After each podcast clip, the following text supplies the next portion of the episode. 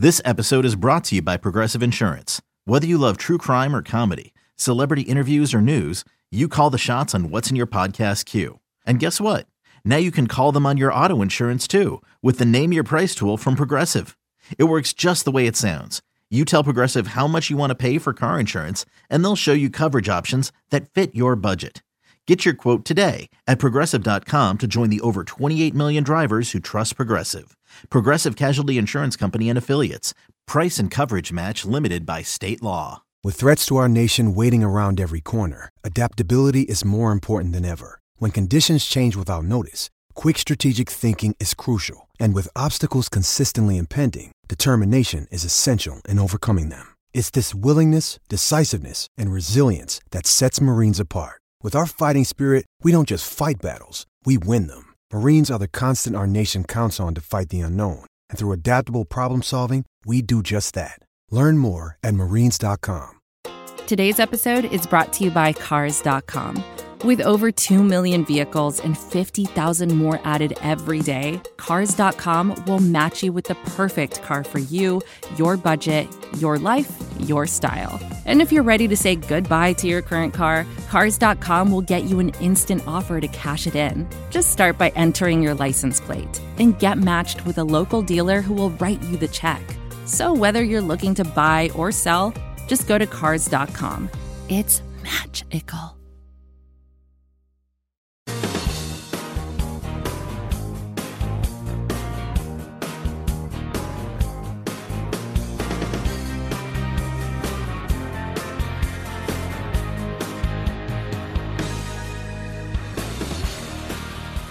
Again, everyone, and welcome into another episode of SB Nation's Phinsider Radio, aka The Jake and Josh Show. I am your host, Josh Houtz. You can follow me on Twitter at Houtz, H O U T Z, and I am joined by the greatest co host in the world, the man whose internet is finally working. His power is finally on, the one, the only Jake Mendel. You can follow him on Twitter at JMENDEL94. Lots to talk about today, but first, Jake, How's it going today, man? I could not be happier to have the internet back. Let me tell you that. Or even better, having the power back, especially after last week having uh, internet issues then too. So we've been on shaky ground, but here we go, Josh. The Dolphins, they weren't on shaky ground. Let me tell you, Albert Breer uh, writes for the Sports Illustrated. Uh, big insider. Uh, he does the Monday morning quarterback now. He dropped some Dolphins nuggets about how smooth of an operator Chris Grier was uh, wheeling and dealing last week. I'm just going to read a quote out of this because Breer described it the best, uh, probably better than I could. Uh, quote, and Miami needed a partner that would keep the talks in confidence, talking about the draft, uh, the draft pick trade. So Grier called the Eagles, who own the sixth pick, a little more than two weeks ago to ask if they would be interested in moving back to 12 if the deal with the 49ers went through. That is incredible foresight that this was something happening uh, nearly a month ago that the, the dominoes started to fall. Uh, Philly said yes, and the Dolphins told the Eagles they'd circle back. Uh, no eagle pun intended there. Maybe there is. Who knows? Uh, then Grier and Eagles GM Howie Roseman chipped away at the parameters of a second round, uh, second order trade. Excuse me. And Josh, that that's just the craziest thing that happened here is the fact nobody said anything. Nothing leaked while you know these two trades went down. Yeah, I think if you read this article, he actually sits there and says, you know, like as we expected or as we kind of foresaw. No one saw this coming. And I mean, it's just another testament to how different this regime is now in Miami. You know, things do not leak out. And if they do, there's a reason for it. I love this trade we talked about in the last podcast, but to hear, you know, that the Dolphins or that just these teams believe that their first four picks could be quarterback, and then to think that the Bengals, in this article, it then says that the Bengals, you know, uh, Joe Burrow is actually, you know, pounding the table trying to get Ja'Marr Chase there in Cincinnati. So, Jake, the Dolphins could trade back to six and now be faced with Penei Sewell, DeVonta Smith, Kyle Pitts, and then maybe even a trade down for a team that, you know, might love Mac Jones. I mean, this is an awesome situation for the Dolphins to be in. And it was just nice to see a little bit of that, you know, inside story between how this whole thing went down. Yeah. And, you know, I'm starting to get the feeling, too, that just like the Burrow uh, Chase LSU connection is coming more and more to uh, center stage I'm starting to feel the same way about uh, DeVonta Smith and uh, Tua Tagovailoa reuniting with the Miami Dolphins. It seems like there were a couple things, you know, reading on Twitter that Miami is kind of locked in on Smith. Josh, is that kind of what you've been seeing too?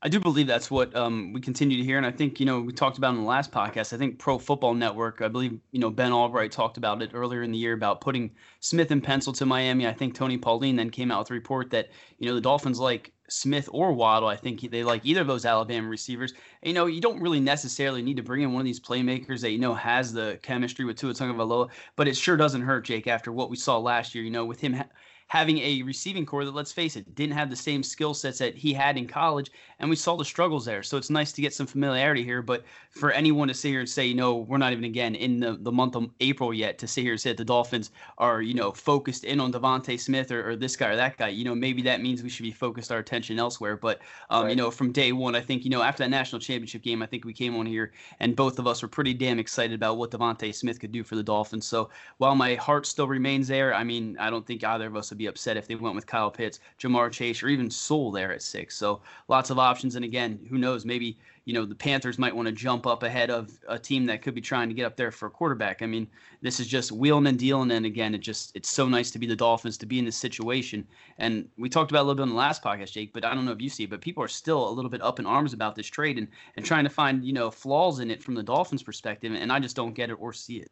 I think something worth noting is the fact I think someone at Pro Football Network had um, if the Dolphins were at three, it was going to be Ja'Marr Chase. I think I think it might have been Albright or uh, one of them said that. I, I don't want to stick it to either of their names. Uh, but moving back definitely changes things. You have to either assume that you know Chase is going to go five. And Josh, it, it's kind of a no risk, no reward type trade because no, nothing really changes for the Dolphins. If it happens to go four state, straight quarterbacks, of course, I think the Falcons might be a little bit of a wild card there uh, and switch things up. But for the sake of what the Miami Dolphins are trying to do, and that's, you know, put weapons around Tua, drafting at three, drafting at six, you're still getting one of those top tier guys. When you're down at 12, and you're you know playing the left the board ball game, it, it, could work, no doubt about it. But I, I think you know at some point you really have to uh, invest those picks and, and use something to get some one of these top tier players who should come into the league and really light it up right away. We're starting to see more and more uh, first year wide receivers really start to make the leap. Uh, in Minnesota, Justin Jefferson is the prime example of that. I'm not saying everyone's going to be like that, but it seems like wide receivers are starting to trend in that direction. So I think the Dolphins feel that if they took either a, a Chase uh, or a Smith, depending on how the board fell, one of them is going to come in and be an instant game changer. And, and Josh, one of the biggest things uh, for me wasn't necessarily the two trades. I know that a lot of people are getting stuck up on that. The fact the Miami Dolphins wanted to move back up to six, uh, which I'm still, you know, 100% on board for. Uh, but why? Why now, Josh? This was a trade that, you know, for the sake of the discussion, actually started you know, going down about a month ago at, at the end of February. And here we are. And, and, I remember writing the stories last week saying, why are they doing it now? You know, these are the days you see on draft night. You probably think the Dolphins could have squeezed a little more out of both these trades uh, in terms of second round picks or third round picks or pick swaps, whatever it may be. Uh, but then this came out and it started to have things make a little more sense. Peter King added this to Breer's commentary saying, Knowing how smart of a personnel guy Chris Grier is, it would not surprise me now, knowing he was in position to get a great receiver, if he tried to move on from one of his wideouts, maybe even DeVante Parker. And this is this is you know I don't want to be that guy, but this is something I thought about after a show last week. I, I'm not necessarily sure why. It might have had to do with the Jordan Phillips prediction, but you kind of have this idea going around that the Miami Dolphins have they're a step ahead. They're trying to uh, you know throw the league off with these curveballs. Uh, they're trying to do the Belichick idea of, of, get rid of a guy too a year too early instead of a year too late. Josh, could getting rid of or you know moving DeVante Parker be something in the Miami Dolphins' future before the draft? I mean, we're slowly starting to hear about it, aren't we, Jake? And I mean, this stuff happens every year around this time. You don't know what's smoke, what's mirrors. You know, you don't know your head from your, your toes. But could the Dolphins trade DeVante Parker? I mean, again, this goes to the Dolphins regime, and just they could do anything that we think, anything that we think they might do, they might do the opposite. So, you know, some people are sitting here saying they might trade DeVante Parker. I'd be okay with that, depending on what that return was. But you're saving, I think you have here roughly four million dollars for the guy who's arguably been your most consistent and let's face it, dominant wide receiver that you had. So, um, you know, for a team who we're sitting here talking about how desperate the Dolphins are to bring in weapons and how Tua needs to play better next season, but in order to do so, you know, we need to surround him with this supporting cast to get rid of arguably your most dominant receiver. That to me, um, you know, I, I, don't understand it. And you know, when you look at his contract compared to what some of those top tier receivers are, I mean, even when you compare it to what Kenny Golladay just made on the open market, I mean, right. yes, receivers aren't making the same, and maybe again, and that has a testament to just how good this draft class is. Because you know, we sat here and we talked about what the Dolphins could do at six. We're not even discussing just how deep this draft class is at receiver and some of these other positions. So by all accounts, they could go after Sewell and wait to get their receiver. But um, you know, just to bring this all back, I do not understand why you'd want to get rid of DeVante Parker because again, he has been undoubtedly the Dolphins' most consistent receiver. 63 catches last year, 793 yards. He only had four touchdowns, but that was a year after his 1,202 yard season and nine touchdowns. So this is a guy who you know you're still can't really rely on because of the injuries, and maybe that is why Dolphin fans want to get rid of him. You know, you can't really rely on a DeVante Parker, just like you can't rely on a lot of these receivers. But unless you get an offer that you just cannot refuse, I would not move on from DeVante Parker, not this offseason. Uh, you mentioned the 2019 season, and that was the one time in Parker's career where he played in all 16 games. Uh, his 1,200 yards, he actually led the league in receiving yards. And last year, we saw those numbers dip quite a bit, and injuries certainly played a role in that. Being, you know, a lot of the time the only weapon the Miami Dolphins had out there, that you know hurt a lot of the time. Uh, finishing the year with 103 targets, so with 63 uh, receptions. Uh, Josh, I'm kind of open to this deal, but it does kind of seem like the Xavier Howard conversations of last year, where it's we're making moves for the sake of making moves. Obviously, the Dolphins drafted a uh, cornerback high, so you know they can get rid of Xavier Howard. That's obviously their plan. Even though we're starting to hear more and more that it's it's quite the opposite, and how big of a role Howard has on this team. Uh, trading Parker still leaves you about you know two two million dollars, excuse me, over the salary cap. So you still need to find more money. Uh, Josh, I want to ask you: Is this Parker conversation? Is this even the sake of this rumor? I mean, we have nothing, no reason to believe this is true. This is the first we're hearing of it. Uh, but would this be a conversation we'd be having if the salary cap, you know, quote unquote, was more normal, uh, where they would be kind of 10, 12 million dollars under the cap right now compared to being, I believe there's six million over the cap right now after you include uh, draft picks. Yeah, that definitely has to play a factor. And again, I just think that we sit here and we look at this loaded receiving corps, and you know, you might want to get rid of different guys, but I think you could cut some salary, like we mentioned in previous podcasts, with the Jakeem Grant and Allen Hurns, you know, uh, Albert Wilson. There are other ways to get money than to get rid of a DeVante Parker. But again, if someone comes calling, why not make that trade? If you were to move a DeVante Parker, um, you know, just play devil's advocate here, Jake, would that not make you more likely to go after Kyle Pitts or Ja'Marr Chase? You know, uh, I use Kyle Pitts' name because I, again, think he's more of a wide receiver, but then you get that big body who, again, you're kind of losing it with a DeVante Parker. Honestly, this trade would be awesome if Preston Williams could stay healthy. I mean, if Preston Williams was a player that I or some other people believed he could be, can stay healthy and be consistent, I'd, I'd feel a lot better moving on from DeVante Parker. But but right now, I just couldn't see it unless again they were 100% focused on Ja'Marr Chase or Kyle Pitts to fill that void left behind. You know, if Preston Williams played 16 games last year and you know continued his trajectory because he was having an awesome season, I thought him and uh, Tua actually had pretty strong chemistry there uh, for the couple of games they played together before he got hurt in that Arizona game if he played 16 games last year, Josh, I think he might have actually been the wide receiver they have a easier time moving and maybe trying to get some sort of draft capital, maybe a pick swap, move up a couple of spots, whatever it may be, because uh, Preston Williams, he's entering the last year of his rookie deal. Uh, that's kind of an issue for me when you try to look into next year where the salary cap isn't going to straight balloon back to where it should be. Uh, having guys on, on cheap deals is going to be really important, and that's where you kind of stick DeVante Parker in your back pocket. He'll be making another roughly $10 million next season, I believe. Uh, and you have to ask yourself if you're keeping Williams around, if he has a strong year, do you pay him a big contract? Because this is, would be the offseason you need to sign him to a deal, and you can't really do that because he hasn't played 16 games in his two years. So it's a kind of tough deal when you have a three year rookie deal like Williams has. And, and that's just kind of an interesting wrinkle. But Josh, how about this? Because I, I think we should talk about what Parker's trade value should be. I mean, we're not trading him just to save four million dollars. This is a very talented athlete. When he's on the field, he's a difference maker. When he's on the field with another team, or uh, excuse me, another elite wide receiver, another above average wide receiver, you see him, you know, really bloom.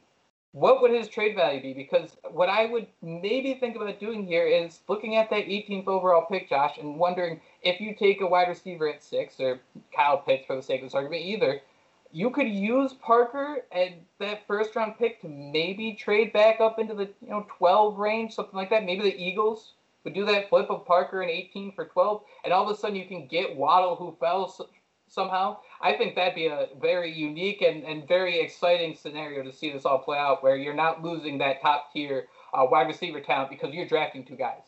Yeah, and I mean, it doesn't necessarily have to be wide receiver. I mean, you brought a great point up and something that I truly didn't even, you know, think of. Maybe it's just I'm just. I mean, my wife always tells me I have a brain the size of a goldfish, and my memory, you know, is all over the place. But, um, you know, I didn't even think about that. If the Dolphins, you know, say they drafted their playmaking wide receiver there, and say they had their eye on, I don't know, Micah Parsons or whatever, and they wanted to mm-hmm. trade up, or like you said, Jaylen Waddle, whoever falls there, DeVante Parker then becomes a lot more valuable to know what you might get on the open market by just there throwing DeVante Parker to the side. So when you first asked me, you know, what DeVante Parker's trade value is, myself, you know, Third, what I would value. Yeah, what I would, I mean, I was going to say a second, but that I'm so outdated in what I believe my value is. You know, that was what, 10 years ago when with DeVante Parker's skill set brought in second round picks. I mean, so now you might get a third or a fourth out best. But again, if you could package that with that 18th pick to move up, or you know, maybe they see their running back coming off the board and they move that second, and then DeVante Parker back into the first. I mean, that is what you want to see from the Dolphins. I mean, this is year three now of a rebuild. I mean, at this point, we can stop making excuses, and they have all the ammunition. You know, we see the draft capital, we see them acquiring all this, but like you said at the beginning of this podcast,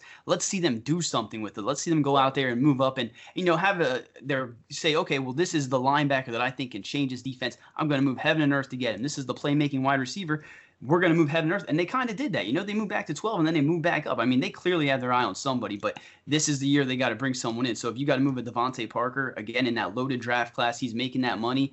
Um, you you do it then. If you have that big of a conviction that the player that you're going after can change his team in a way that, again, DeVante Parker's 28, you know, he's not getting younger. So to, to your point, Jake, I mean, I think you just turned me around complete 180, and I think I'd be willing to move DeVante Parker now if it were to move up and, you know, get a playmaker, whether that be – you're double dipping with a Waddle or you're getting a Parsons, whoever it might be. I mean, that, that's very interesting, and you know uh, that changes my mind a lot with this DeVante Parker rumor. Uh, trading Parker, you'd save four million dollars, like we mentioned. Um, that's more than you'd save by cutting either uh, Jakeem Grant or Albert Wilson. They're both saving you about 2.8 million. Allen Hurns is only saving you about nine uh, hundred thousand dollars. None of these guys are the really big movers or shakers that get you under that salary cap. So that that's kind of why the Parker thing sounds interesting. And none of uh, them have value, is, right? None of them have that, value like Parker. Yeah, exactly. And uh, maybe I think about Parker's timeline being 28. Uh, he's he's in mind to get another big contract. 29 might be actually now that I say that might be a little outside of his prime, but I think he has one more shot maybe on a, a team loaded in cap space in a year or two who just kind of needs to fill it. Uh, but I'm not going too deep into this Parker stuff because again, this is the first we're hearing about it. Green Bay Packers. For some reason, to me, trading uh, Parker to the Packers for Aaron Rodgers, he's probably got a couple years left before they make the switch at quarterback.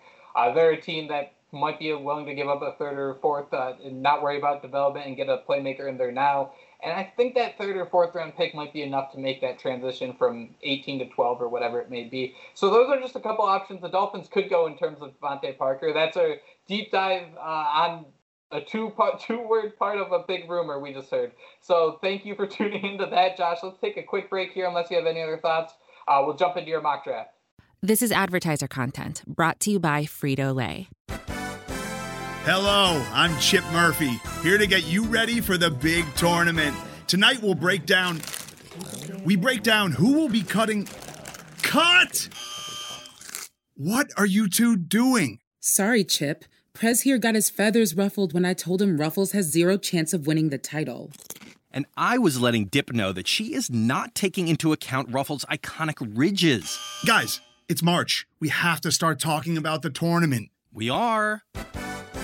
It is the 2023 Frito Lay Snack It. We're talking about big time matchups between Cheetos, Smart Food, Lay's, Sun Chips, and more. Just head to the Frito Lay Snack Bracket and vote for your favorite chip, pretzel, or dip for a chance to win up to $1,000 or a year's worth of snacks. This sounds great. Keep up the good work. Just go to fritolaysnackit.sbnation.com. No purchase necessary. Sweepstakes ends 4-3-2023. Void where prohibited. Here's worth of snacks awarded in the form of 52 coupons, each good for one bag of chips. See official rules at fritolaysnackit.sbnation.com. And Jake, like you said the top of the hour, it is mock draft Monday. So what we want to do leading up to the NFL draft is each drop a mock draft, kind of critique it, and let our listeners kind of give us their thoughts. Um, the perfect segue into this is the Miami Dolphins are right now. They are at the University of Miami's Pro Day where they are working out Gregory Rousseau and Jaelan Phillips, two of the elite pass rushers in this year's draft, two players that many believe are going to go in the first round. And I did take him in my Pro Football Network mock draft. So let me tell you, Jake, what I did. I had the chance to draft a receiver at six. I did not take that option. Instead, the Detroit Lions offered the seventh overall pick and the 41st overall pick to move down one spot. So I took that all day. I think they took Jaylen Waddle. I then went DeVonta Smith, number seven overall. Micah Parsons, the linebacker from Penn State at 18. Jaelan Phillips, the edge rusher at 36 from the University of Miami. Javonte Williams, the running back from North Carolina at 41 overall. The center from Wisconsin Whitewater, Quinn Meinerz, at 50. We all remember him. He's the guy that broke his hand at the Senior Bowl and tried to fight Brian Flores to get back in there. And then Amari Rogers, the wide receiver from Clemson. So, um, you know, I can set up a screen share, Jake, and show you this so you can kind of break it down. But, um, you know, a lot of defense, a lot of offense. And to me, I think, you know, the Dolphins did get the playmakers to, in my opinion, that could truly change this thing around. But like with any of these mock drafts, um, I don't know how realistic this whole thing is. Yeah, you have to wonder that Lions thing is a little interesting. But yeah, go ahead, throw the mock draft up, and, and uh, let's really think about what this would do to the roster here. I have a hard time seeing the Lions doing that. Oh, and also we'll put this mock draft in, in the show notes as well, so if people want to take a look at it while uh, we're doing this, because it is tough, you know, to sit here and say all these names and try to figure it all out in your head. Uh, but Josh, I do like, you know, even if it's pick number six, if it's pick number seven, I think Smith makes a lot of sense for the Dolphins. I think we've already talked about that. And, you know, we can't just sit here and have recency bias, and it feels like Smith has fallen off the hype train a little bit, and especially on Dolphins Twitter. It's been a lot of Chase, it's been a lot of Waddle. Um, I think uh, Daniel Jeremiah actually just released his top 50 and had Waddle ahead of Chase. Uh, it was like three and four. It was nothing too too dramatic, but I thought that was interesting. Uh, but Smith does really fit that mold of what the Miami Dolphins need, especially if you're planning on Parker sticking around. If you want to see what Preston Williams can do in his third year in the league, I think Smith, his skill set really matches up well with those guys. And then, too, you know, the depth chart is still loaded with can you see if Albert Wilson is going to be healthy for a year? I actually saw an article, Josh, the other day that was talking about Lynn Bowden being a breakout candidate. And it wasn't even a Dolphin website. It was talking about Lynn Bowden being a fantasy breakout candidate this year. I thought that was pretty incredible. We can't really sleep on him. Uh, they just re signed Mack Hollins as a little bit of a depth guy. So there are different, you know, hopes with taking Devonta Smith. Uh, we do think that he's going to be in play at six, especially if Chase goes there at five. You wonder if it's a coin flip between Waddle and uh, Smith. I don't know. I really haven't heard Pitts blink too much about the Dolphins. Uh, but overall, at six, before we go on to your second first round pick, uh, Smith seems like something or a player where nobody in Miami would be too upset about it when when the pick goes in and Goodell kind of says over the loudspeaker. Yeah, none of us would. And you know, from day one, it was kind of the the thought in most Dolphin fans. As soon as that national championship game happened, everyone was like, you know, we need this guy. And then as the months go and the winds start to change, you know, everyone's opinion does, but it's slowly starting to come right back to DeVonta Smith. So that's where I saw it there. Again, just ignore the trade down, although I did take a running back with the pick, but uh, I had no choice but to trade back that one spot. and then at 18, and then at 18, I mean, this is Micah Parsons. I mean, this is a playmaker that I don't even believe will be available at 18. A game changer that can rush from the outside, can drop back in coverage, can do a little bit of everything. And again, he's that missing piece, at least in my opinion. If you brought him in, you know, you say you got rid of KVN this offseason, you got rid of Shaq Lawson, you know, you have some some players on your roster that you're going to fill those snap counts with. But if you can bring in a guy like Micah Parsons and just use him as that valuable chess piece that he can be, that's why I made that pick. But again, I, I don't know how realistic it is he's there at 18. Uh, when he started like outside linebacker, just for the sake of our discussion here, he's he's more of an outside guy. He probably wouldn't be playing inside, right? Right, and I guess I mean as a lot of people compare him to what Isaiah Simmons was a year ago. You know, this is a guy that can pretty much do anything, and if a coaching staff puts him in a box, you know that would be a bad mistake. So I really can't tell you where the, the Dolphins would use him. I mean, I think they could use him off the edge, but uh, inside linebacker or uh, sorry, outside linebacker definitely seems like the best bet.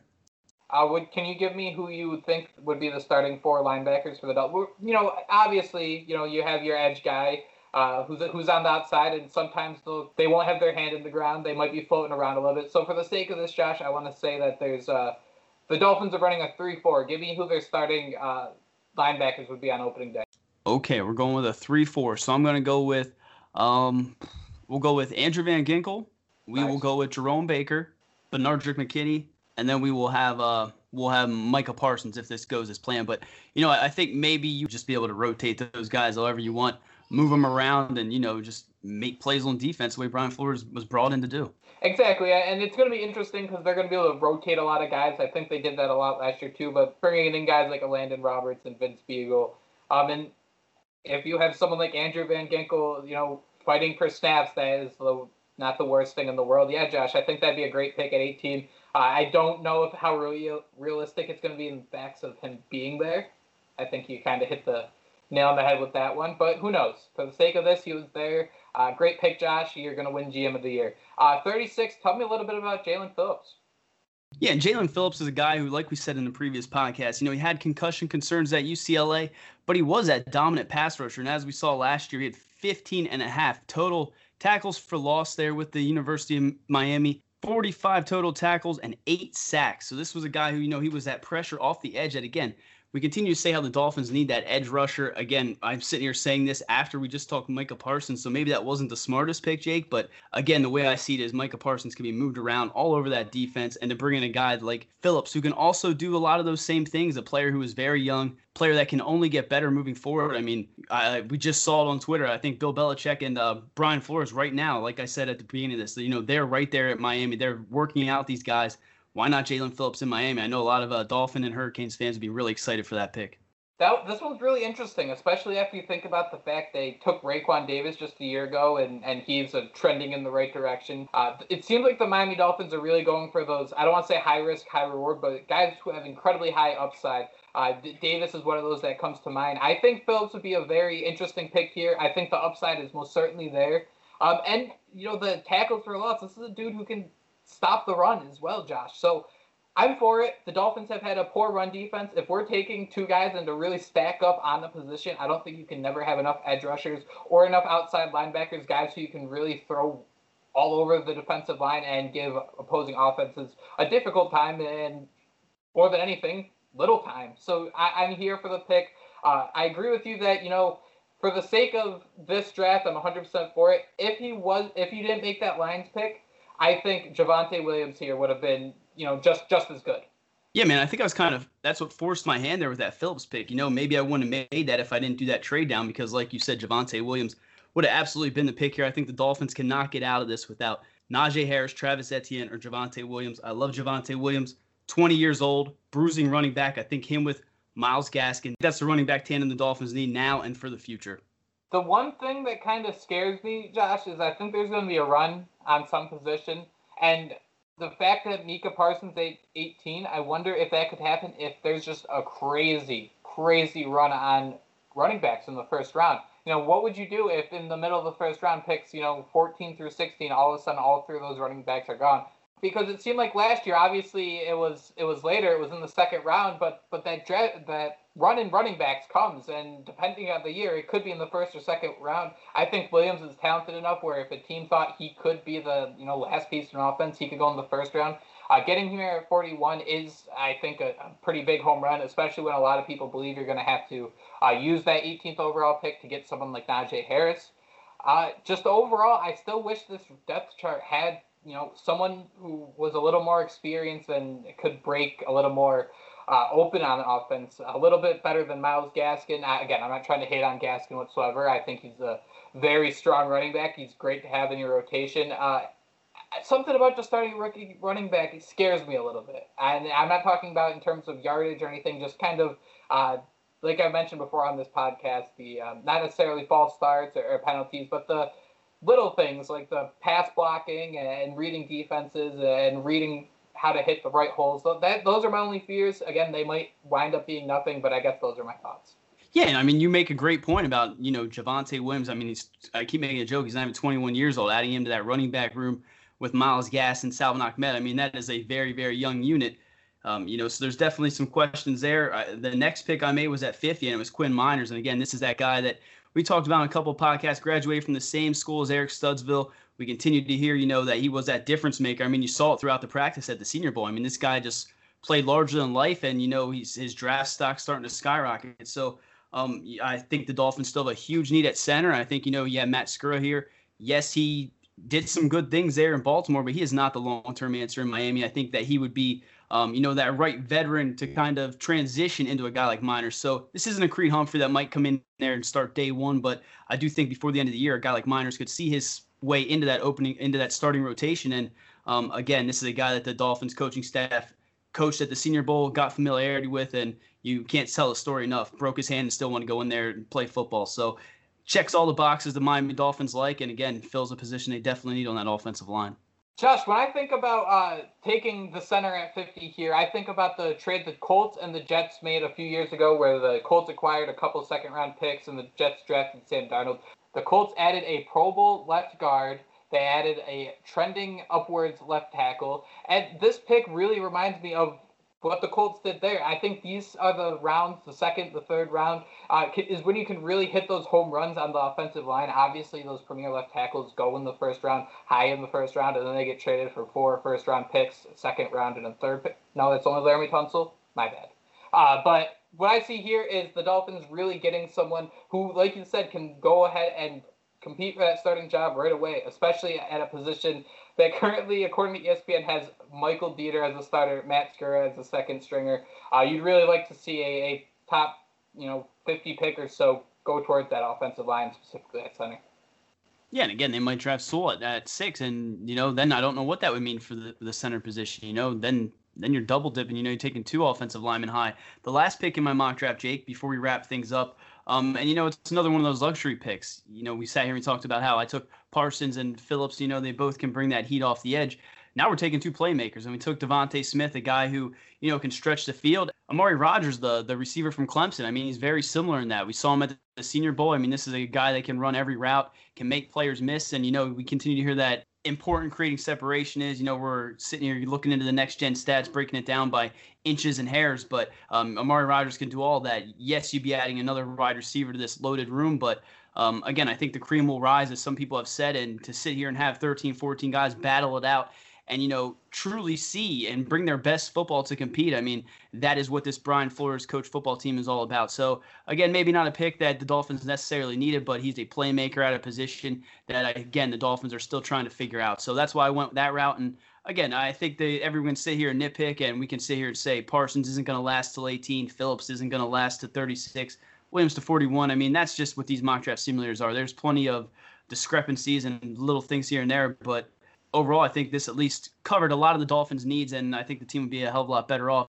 Yeah, and it's important to keep in mind that none of these predictions seem to ever go the right way. There's always going to be things uh, in the forecast that we didn't expect. That's just kind of how the NFL draft goes, and that's what makes it so exciting. Uh, if these mock drafts are ever actually right, uh, all of a sudden the draft wouldn't be nearly as fun. Uh, so, so it's important to keep that in mind too. That's what makes doing this these exercises so fun is the unknown of hey maybe it might happen but who knows probably not. Josh i really like the rodgers pick just for the sake of uh, the dolphins don't have long-term answers at wide receiver. We mentioned it. Preston williams a one-year deal. DeVante parker's got two years left Jakeem Grant, I think, is on the last year. Wilson last year. Allen Hurns last year. Mack Hollins, he's on his last year. Uh, any of these guys who really don't have a solidified spot for the future uh, really need to step up or really need to show some some pretty big flashes in order to, like you said, rise to the top. I think adding another wide receiver there who will trend in the right direction, you know, a year or two down the road, uh, could be really interesting. I think Rodgers is someone else you could have returning kicks, and that opens up the opportunity if you're hurting that much for money. You can look at Jakeem Grant and the 2.8 million you would save by cutting him. Uh, that suddenly becomes an option. You save about probably two million on the overall cap after paying Rodgers. That's probably minimal at this point, thinking of in those lines, but it could be something the Dolphins do. Who knows? Chris Grier likes to think he is one stop ahead of us. Three, two, one. Chris Grier likes to think he is one step ahead, and most of the time he usually is. But Josh, I think this was pretty fun. I think we're learning a lot each and every week leading up to the draft, which is still about a month away. Uh, but these quotes from Peter King and Albert Breer really put into perspective why the trade was made now, while there was still a month uh, to go before the draft. It was a very unique three-team deal, and uh, I have a seeking suspicion that there are going to be more moves on the horizon for the Miami Dolphins. Just kind of their uh, way of working here uh, of late. But if you enjoy the show, you want to go through the offseason with us, hit that subscribe button to know exactly when a new show is going to arrive in your feed, whether you listen to us on iTunes, on Spotify, wherever it may be. You can find us there. Leave a review. That stuff helps us out a lot too, and we greatly appreciate it. Josh, you can be found on Twitter at HOUTZ. I am at JMendel94. Most importantly, give Josh that follow because his photoshops continue to be out of this world. I always find myself laughing. Uh, you have anything to say before we uh, close the books on another episode of Phinsider Radio? I don't. Just be safe up there, Jake. I know the wind's coming for you, so be safe. And everyone, you know, thanks for listening to this. I'm going to hopefully release a couple Kyle Pitts videos over the next few days. But uh, like Jake said, follow us on Twitter. If you like what you're listening to, leave us those reviews. We continue to see them coming in, and we love the support. If you have, ever have any questions for us, feel free to reach out. Um, as always, you know, for the Jake and Josh show, I'm Josh Houts, Jake Mendel. We'll talk to you guys next time. Let's go. What's up, baby? Phinsider Radio, part of the Phinsider.com and the SB Nation Network. Miami has the Dolphins, the greatest football team. We take the ball from goal to goal like no one's ever seen. We're in the air, we're on the ground, we're always in control. And when you say Miami, you're talking Super Bowl, cause we're the Miami Dolphins.